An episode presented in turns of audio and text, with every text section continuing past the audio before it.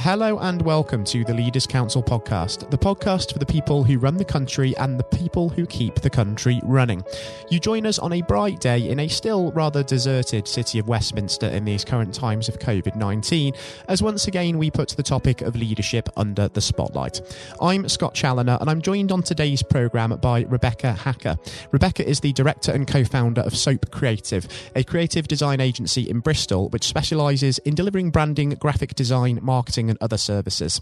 She's also the commissioning editor of Farm and Country magazine, a publication about honest and earthly food and farming in the southwest.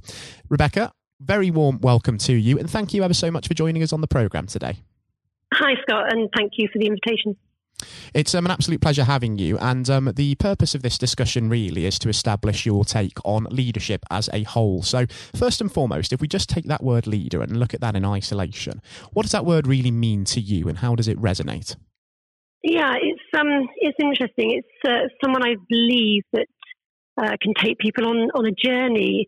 Um, excuse me, sharing a, a vision and, and, inspiring those around them to, to join them in sort of delivering that vision. Um, I think it's got to be a natural quality uh, that you know that sort of someone will possess. Um, someone that has that sort of innate quality that draws people to them and and you know that, that, that makes people naturally invested in them. So yeah, I think um, I think that's a, that, that's a start. Um, I don't necessarily either actually think that all leaders necessarily call themselves a leader. Um, as I say, I think it's just mm. a sort of innate quality that people will sort of have that will you know encourage people to take them on that journey. Mm. So you lean more towards the idea that leaders are born as opposed to being made in a way. Yeah, I do. I mean, I think, you know, there's some sort of, you know, development, you know, certainly, but I think, you know, you, you really do have to have a, a, quality that enables people to build trust and confidence mm. uh, in you, and you have to be able to do that quite quickly. So there's certainly sort of training development that can go along with that, but I do think it is something that you are born with. Mm, I can certainly see where you're coming from there. I think there are certain characteristics, such as the ability to captivate a room, for example, that certain self motivation, that drive, and then essentially skills. I think is, um, on the other hand, is something that you can develop to essentially complement those qualities for sure. Um, yeah. If we also think um, about sort of your own leadership style, uh, Rebecca, in the context of um, Soap Creative, perhaps also in the context of uh, Farm and Country as well, how would you describe that? Yeah. Uh, I'd say that throughout my career, when I've been in a position of sort of leading a team, it's it's always been a collaborative approach. You know, I think um, it's it's really important to sort of set out the expectations. You know, what's what's expected, and then work with your team to sort of create a pathway. You know, how do we get there? So if you start at the point of you know this is where we need to be, how do we get there? And you engage and in, in, in, you know communicate with with your team, then you're creating a spirit of cooperation rather than having a dogmatic sort of style or approach. So I think that would be you know my style. I think if you ask my team. Mm. And I think that sort of dogmatic, almost draconian style um, approach is something that we are moving away from now, um, isn't it? I think and um, we're seeing yeah. a real change and a much more collaborative form of leadership uh, coming in. Because what we yeah. need to be doing, um, I think anyway, is to encourage people that making mistakes isn't a problem. Absolutely. Because it's, Absolutely. I would say it's actually a critical learning experience. And without having the experience of trying new things, maybe suffering a setback or two and then learning from that, we can't really hope to develop into effective leaders. Absolutely. And I think it's, you know, it's really important, you know, if, if, if you're, uh, you know, comfortable to say, I actually don't have the answer to this, you know, and to, to accept that, you know, you don't always have the answers, you know, and that you're looking to to you know to work with your people to say you know we may all come up with some different solutions. So you know what's the best way to you know that, that we can you know find the answers to achieve the best outcomes. So I think that's really important. I think that's exactly right because even as leaders, we're not infallible and we don't Absolutely. have all the answers, yeah. do we? And yeah. I think that actually is something that's really been exposed in the context of the uh, the mm. here and now as well because there's so much uncertainty amid the uh, the COVID nineteen pandemic, no less. There's so much that we don't know about what the future holds, and so many people right. are looking to leaders for inspiration and for reassurance more than anything. And it's difficult yeah. to provide that sometimes when there's not really a lot of information. Agreed. Agreed. I think you know if if, if people can see that the, the you know, it, that, that we're comfortable saying we don't know um, the answer to something, then it, it, shows openness and it gives them the confidence to, to say also that they don't know, but to, mm. to work to find solutions, you know, to find a way to do stuff. Mm, for certain, and um, we've talked a lot about already your way of viewing leadership, Rebecca, your leadership style yeah. as well. But what would you say have been some of the key influences and inspirations behind that style that have influenced you as you've developed through your career? Okay, well, uh, interesting you say about draconian, uh, draconian sort of you know styles because early in my career I had some great, um, you know, people that really inspired me, and also some people that, that, that you know put the fear of God into me, frankly. But I think that was very much a sort of you know 1980s 90s sort of way of working.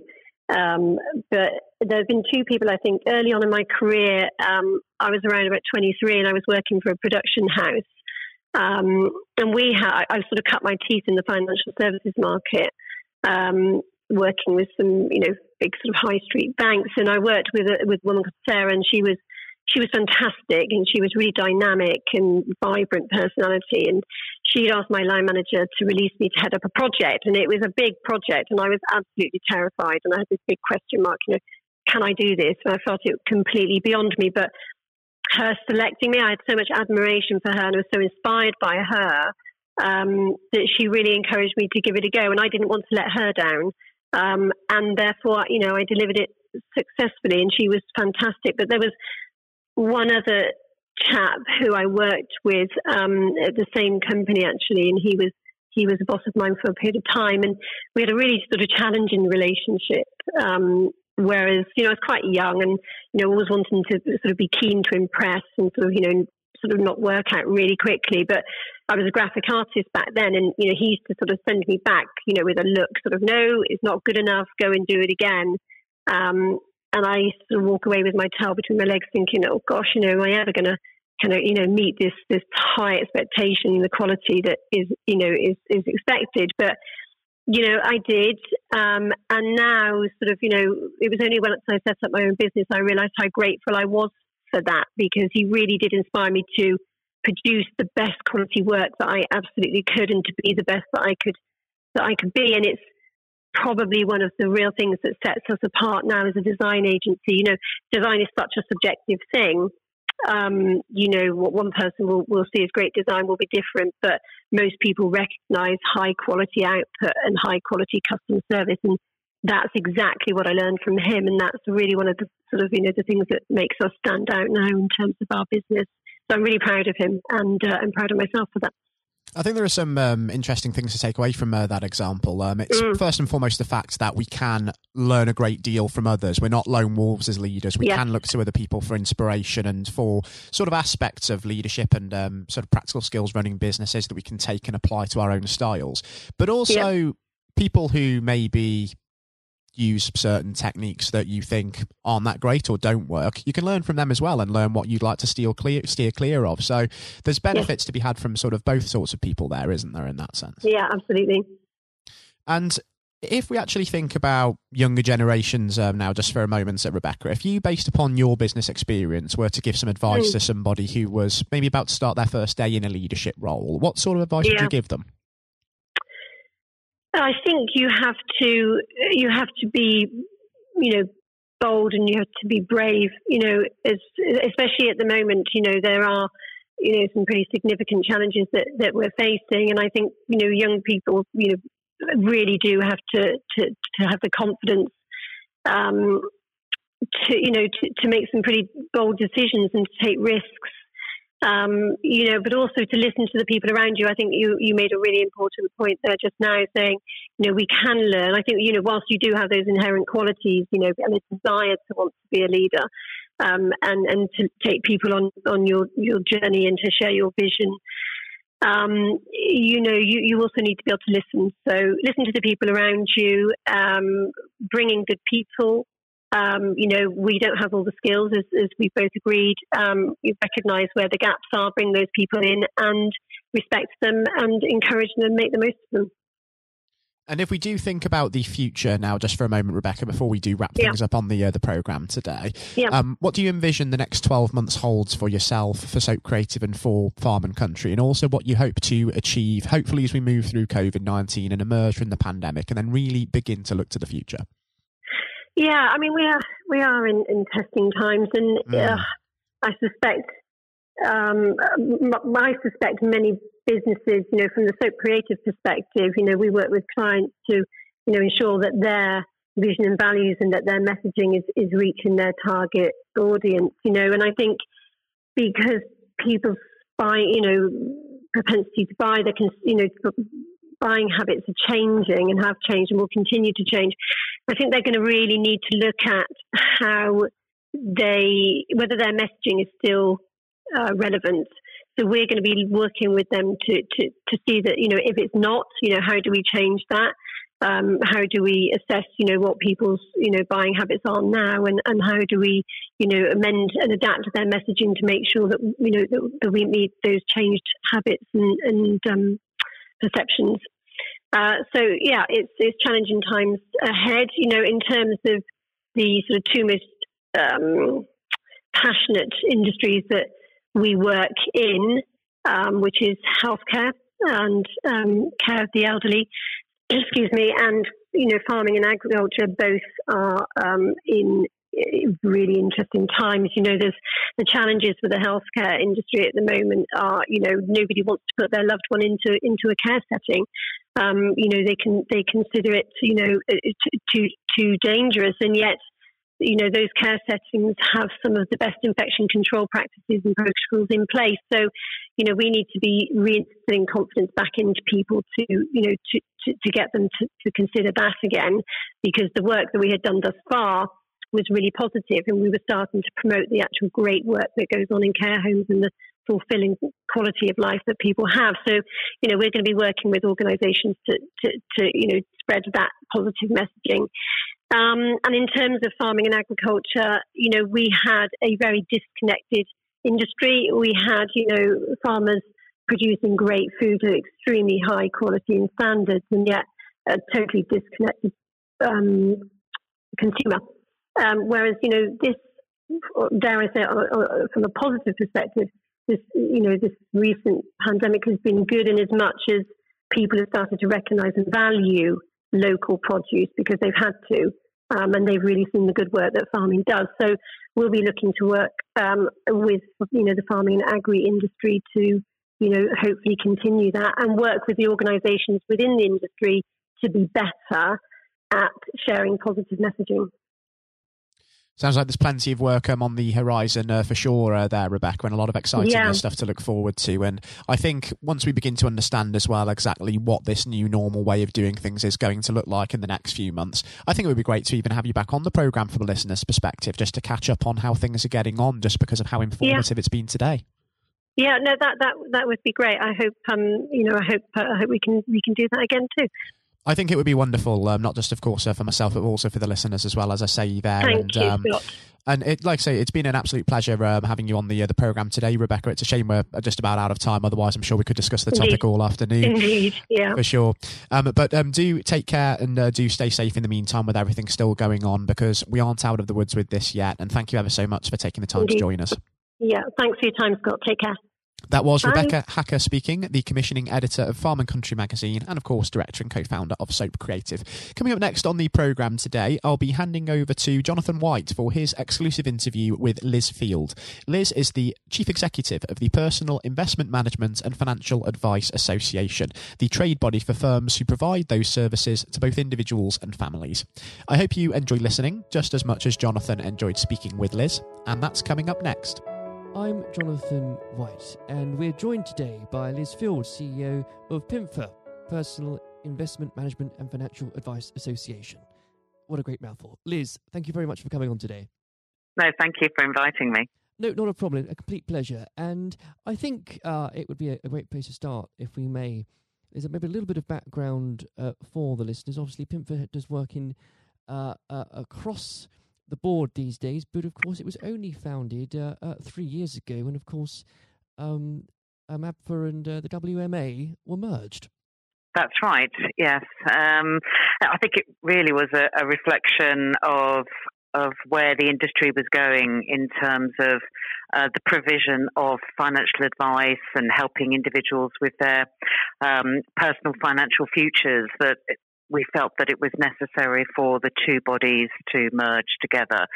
Um, but both, well, certainly the Wealth Management Association and its predecessors have been around for nine, well, nearly 30 years yes. now, actually. But you're quite right. Um, as PIMFA, it's it's been nearly three years now.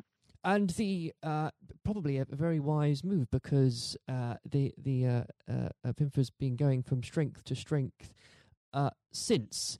Uh, what would you say at the moment uh, is are, are, are, the priorities uh, for yourselves there? Um, I think there are a number of priorities. I mean, we represent a diverse group of um, of businesses which all have one thing in common, which is that they face the clients, they they face the consumer. Um, so whether that is face to face or whether that is um, online, uh, it's all about helping individuals to plan and save and invest um, for themselves and for their families. Uh, but we're going through uh, a number of, of, key challenges. I mean, um, looking at a, a, a, a, macro level, if you like, um, markets are a little turbulent. Um, it's it's very challenging um, to um, kind of navigate the the uh, investment management world. So uh, even more reason why you need a financial advisor and uh, and an investment management uh, firm to help you, um, because it is quite a complex arena, and that's not helped by the lack of financial education uh, more generally. So um, if you have that as a backdrop, uh, and then politically you have what's going on um, with post Brexit and where the rules are going to come from in future, all of that is still to be negotiated. Um, so it, it's a whole melting pot of issues that uh, that our firms are trying to face. Oh, without a doubt. I think uh, maybe, Lizzie, there's quite a few understatements there in terms of the challenges that are yes. occurring at the moment. But there's quite a lot to pick up uh, uh, on the on those points because uh, I I think it's it's it's a, it's a unique time almost, Liz, isn't it, where there are a different set of challenges that advisors and individuals are uh, being confronted with from a lot of different angles. Um, and perhaps if we can start, let's start at the beginning. In fact, you bring up the issue of financial education. Yeah. Now that's something I think uh, you can talk to anybody in the business, and they'd agree with you on that front. Liz, we don't do it properly in this country. Where no. do you think, Liz, it should start from, and how do we fix it? Okay, so I think, I mean, the first thing to say is that there's a lot of fantastic effort that we see across the whole of the financial services sector, uh, our sector um, amongst that, where they they try and go into schools, um, and provide financial education. You go onto any website um, of some of our members, and they've got some great educational material. Um, but there isn't a national framework that that that wraps itself around the whole of the financial education efforts within our industry. And without that, um, I think there, there, the the businesses are facing a lot of um, barriers when it comes to actually getting into schools. Um, I mean, financial education is part of the um, per, I think it's personal health and social education um, a piece of the curriculum, but there isn't an exam um, that's at the end of it. So when it comes to schools and, and how they're being judged, it's on metrics such as um, exams, and without an exam for financial education, um, I think uh, it's go- it's just it's just going to keep coming up against the same barriers. Mm. Um, and financial education is not the same as maths. So uh, what we'd also mm. quite like to see is is that we have more um, kind of money type questions within the maths curriculum because that will also then bring it to life uh, for young people, for uh, youngsters, and you know school kids. It will bring it to life because it's about things that they have to deal with, or you know that they they deal with on a day to day basis, which is money. So the more that we have that is populated in the curriculum that is about money, um, the better, I think, because that then will start to promote a culture of, of savings and investments, which we so badly need in our in in in, in our yes. um, in our country. Without a doubt, Liz, because and again, you've hit the nail on the head because there's only so much that can be done without the involvement of the curriculum in schools. Yeah, uh, and you know you can, you, as you've pointed out very well, uh, it, it, companies can try all they all they might, but it, it's difficult if it's not a, a joint effort. Uh, yeah, and I think as um, uh, for example, uh, with with the new government we have, there have already been positive noises at the very least. Whether they become actions is another uh, thing entirely. Regarding what you could consider a for a, a, a far more applied mathematics in, in a lot of. Uh, uh, the system, but time time will tell, and that's something I think we could probably dedicate in the next hour to. Yes, I think you're right. we probably shouldn't. Um, now, looking at a couple of the points to pick up that you've already raised here, Liz, uh, and it goes back to the word you've already said, which is uncertainty. Uh, it, it seemed as if the markets, investors, people, we've been in a state of limbo for the last three and a half years. Uh, we're talking, of course, three months after, two months after uh, a general election that resulted in a a large majority for the Conservative Party, and therefore, at least we have now uh, uh, left the European Union without without dragging you down the political rabbit hole here. At least, is there a hope now that because of that clarity, we may start to see a far more s- far more certainty in the market? And what are your hopes for the next twelve months? Um, I think I think that, that we've still got a little way to go because um, whilst you know 31st of January came and went, um, you know we're now we're now in a negotiation period. We're now in a transition period, mm. um, and for for UK um, savers and uh, and investors. Uh, in terms of where the rules are made, there's still there's still not some clarity about that. Um, you know, we're we're still uh, uh well, we don't know yet whether, we're still tied um, or will be tied to the um, European rulemaking um, down the line. That's still to be negotiated. I mean, we've always said that actually for for savers and investors, we need stability in the markets and we need access to funds. Um, however, it, you know, the, the, majority of our of our firms look after UK savers, um, and therefore, a, one of the positives we see is the ability to have a a rule book that makes sense for UK savers and investors and UK firms. Um, so there's an uh, we think that there's an opportunity there with definitely without um, watering down regulation. So we're definitely not talking about less regulation. What we're talking about is smarter mm. regulation, which makes sense for firms and makes sense for clients. Um, and as we've got a very unique industry in terms of savings and investments um, um, in Europe, in Europe, England or U- the UK rather, and and Ireland are unique amongst our European counterparties. So when you have a European rule book or a rule book that is set in Europe that doesn't bear any relation to the model of intermediation that we have here, that has caused us problems in the past, and we're hoping that we we will be able to affect that in the future with a local regulator and a local rule and a local rule maker. But we will see. That is still all part of the of the melting pot. So, whilst I'd like to be posit- positive and, and optimistic about the market, um, we've still got this period um, of uh, of negotiation, and uh, until we see where we go to with that. Uh, and of course, you've got financial services and fisheries amongst the same piece, you know.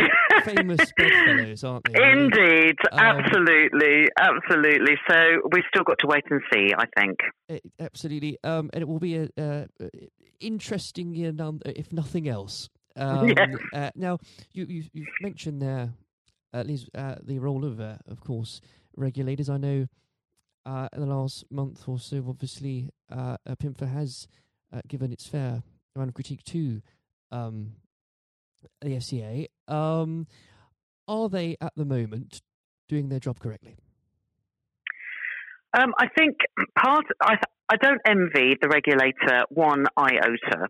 Um, uh, I think if you look at the the number of people that they have in the supervisory team and the number of firms that they have to regulate, um, it, it, uh, it is not an enviable job um, by any stretch of the imagination. Yes, we have been critical, not least of all because we're expecting um, better supervision to prevent firms from failing and certainly to prevent firms from failing in the spectacular way that they have uh, in the last few years, which has impacted on the size of the Financial Services Compensation Scheme levy. And this levy is paid for by by firms within the industry.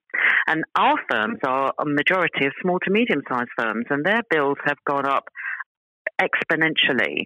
Our criticism is that you know we we don't object to having an FSCS levy um, or you know the lifeboat funds to pay you know recompense to to consumers.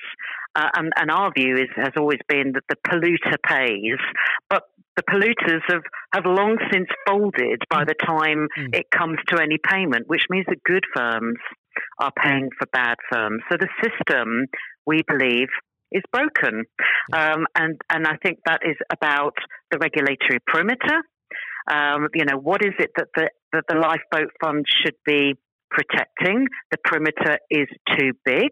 So that you know, what is the nature of risk? That all needs to be um, uh, redefined, we believe, and recalibrated, which then enables you to determine, well, if that's what risk is, then how do we protect it and how do we levy for it? Mm. Um, and that is all linked to better supervision. So that is something we have been critical about. Um, we're in the process of finalising a paper uh, which we um, which we have positioned in a constructive manner, which is these are some of the things that we believe FCA you should be looking at in your supervisory process, and we want to help you to do your job better. Now, I, I know there's no such thing as a, a magic wand, Liz, and perhaps it'll be putting you on the spot. but if let's imagine, let's let's imagine you did have one just for the just for this afternoon, perhaps, and you were able to change one thing about that uh, system and perhaps I shouldn't ask this because if your report isn't out yet, you might want to want to reveal something that's in it. Um, but if you could, um, what, what, would be your number one priority? If we if we were to if I were, my number one priority to to solve the system in terms of reform. In terms of reform, what regulatory reform yes. you mean? Um, I think. Oh goodness me, the one thing. Um, it is a bit of a mean I, question. Uh, it is. Gosh, yes. Wow. Um, I, I, think it's about the regulatory perimeter. Sure. Um, I think let's have a look at the regulatory perimeter, um, which is, you know, gives some certainty to to clients about what is protected and what is not protected, which also then gives some assurity both to them and also to the advisors who have to advise those clients on what what's the pathway to success for them. And what and and I think if there's some clarity around all of that then everybody will be will be better off Great. Now, I'm conscious of the time here, Liz. It's already catching up with us. So perhaps if we can take a, a, little step back and uh, and look at um, uh, the operations of PIMFA again. It's what PIMFA does so well is its ability to build relationships with so many uh, different uh, organizations can that really, Liz, be underestimated? The importance of having those working relationships with, with the departments and the organisations that you do have? No, I don't. I, I think it's absolutely fundamental um, to any business, actually. Mm. But it's certainly something that that we have in the middle of the stick of rock that is PIMFA. Uh, I mean, we talk about the, you know the values that we have as an organisation. We, we are a small organisation, uh, and we can't do our job unless we work in partnership and collaboration with others. So, relationship building. Um, and maintaining and creating a good foundation of relationships is absolutely fundamental to what we do. Without a doubt. And I, I think that's the key point, Liz, isn't it? That that's so applicable to any realm, whether it's business or, or politics or uh, any areas of life. And I think, and because of the time here, we, we I, I must start to wrap up. But um, perhaps I can ask Liz, looking forward, and I know the next 12 months is full of uncertainty, what are uh, the plans PIMFA has for it nonetheless? Um, so I think our well our key priority this this next twelve months is is is to be talking um, much more, um, and we, we we have been lobbying um, a fair bit on this, but because of Brexit, um, our ability to actually kind of get into um, see the policymakers on both sides, I think, to have that dialogue has been a challenge.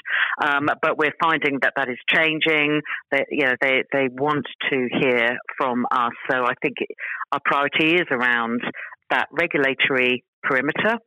Um, and what does what does regulation look like for uh, for us moving forward? But at the same time, it's not just about the future of regulation, but it's also about the future of supervision mm. because the two of those go hand in hand. Um, so those those two um, are kind of what are, are, the main the main areas over the course of this next year.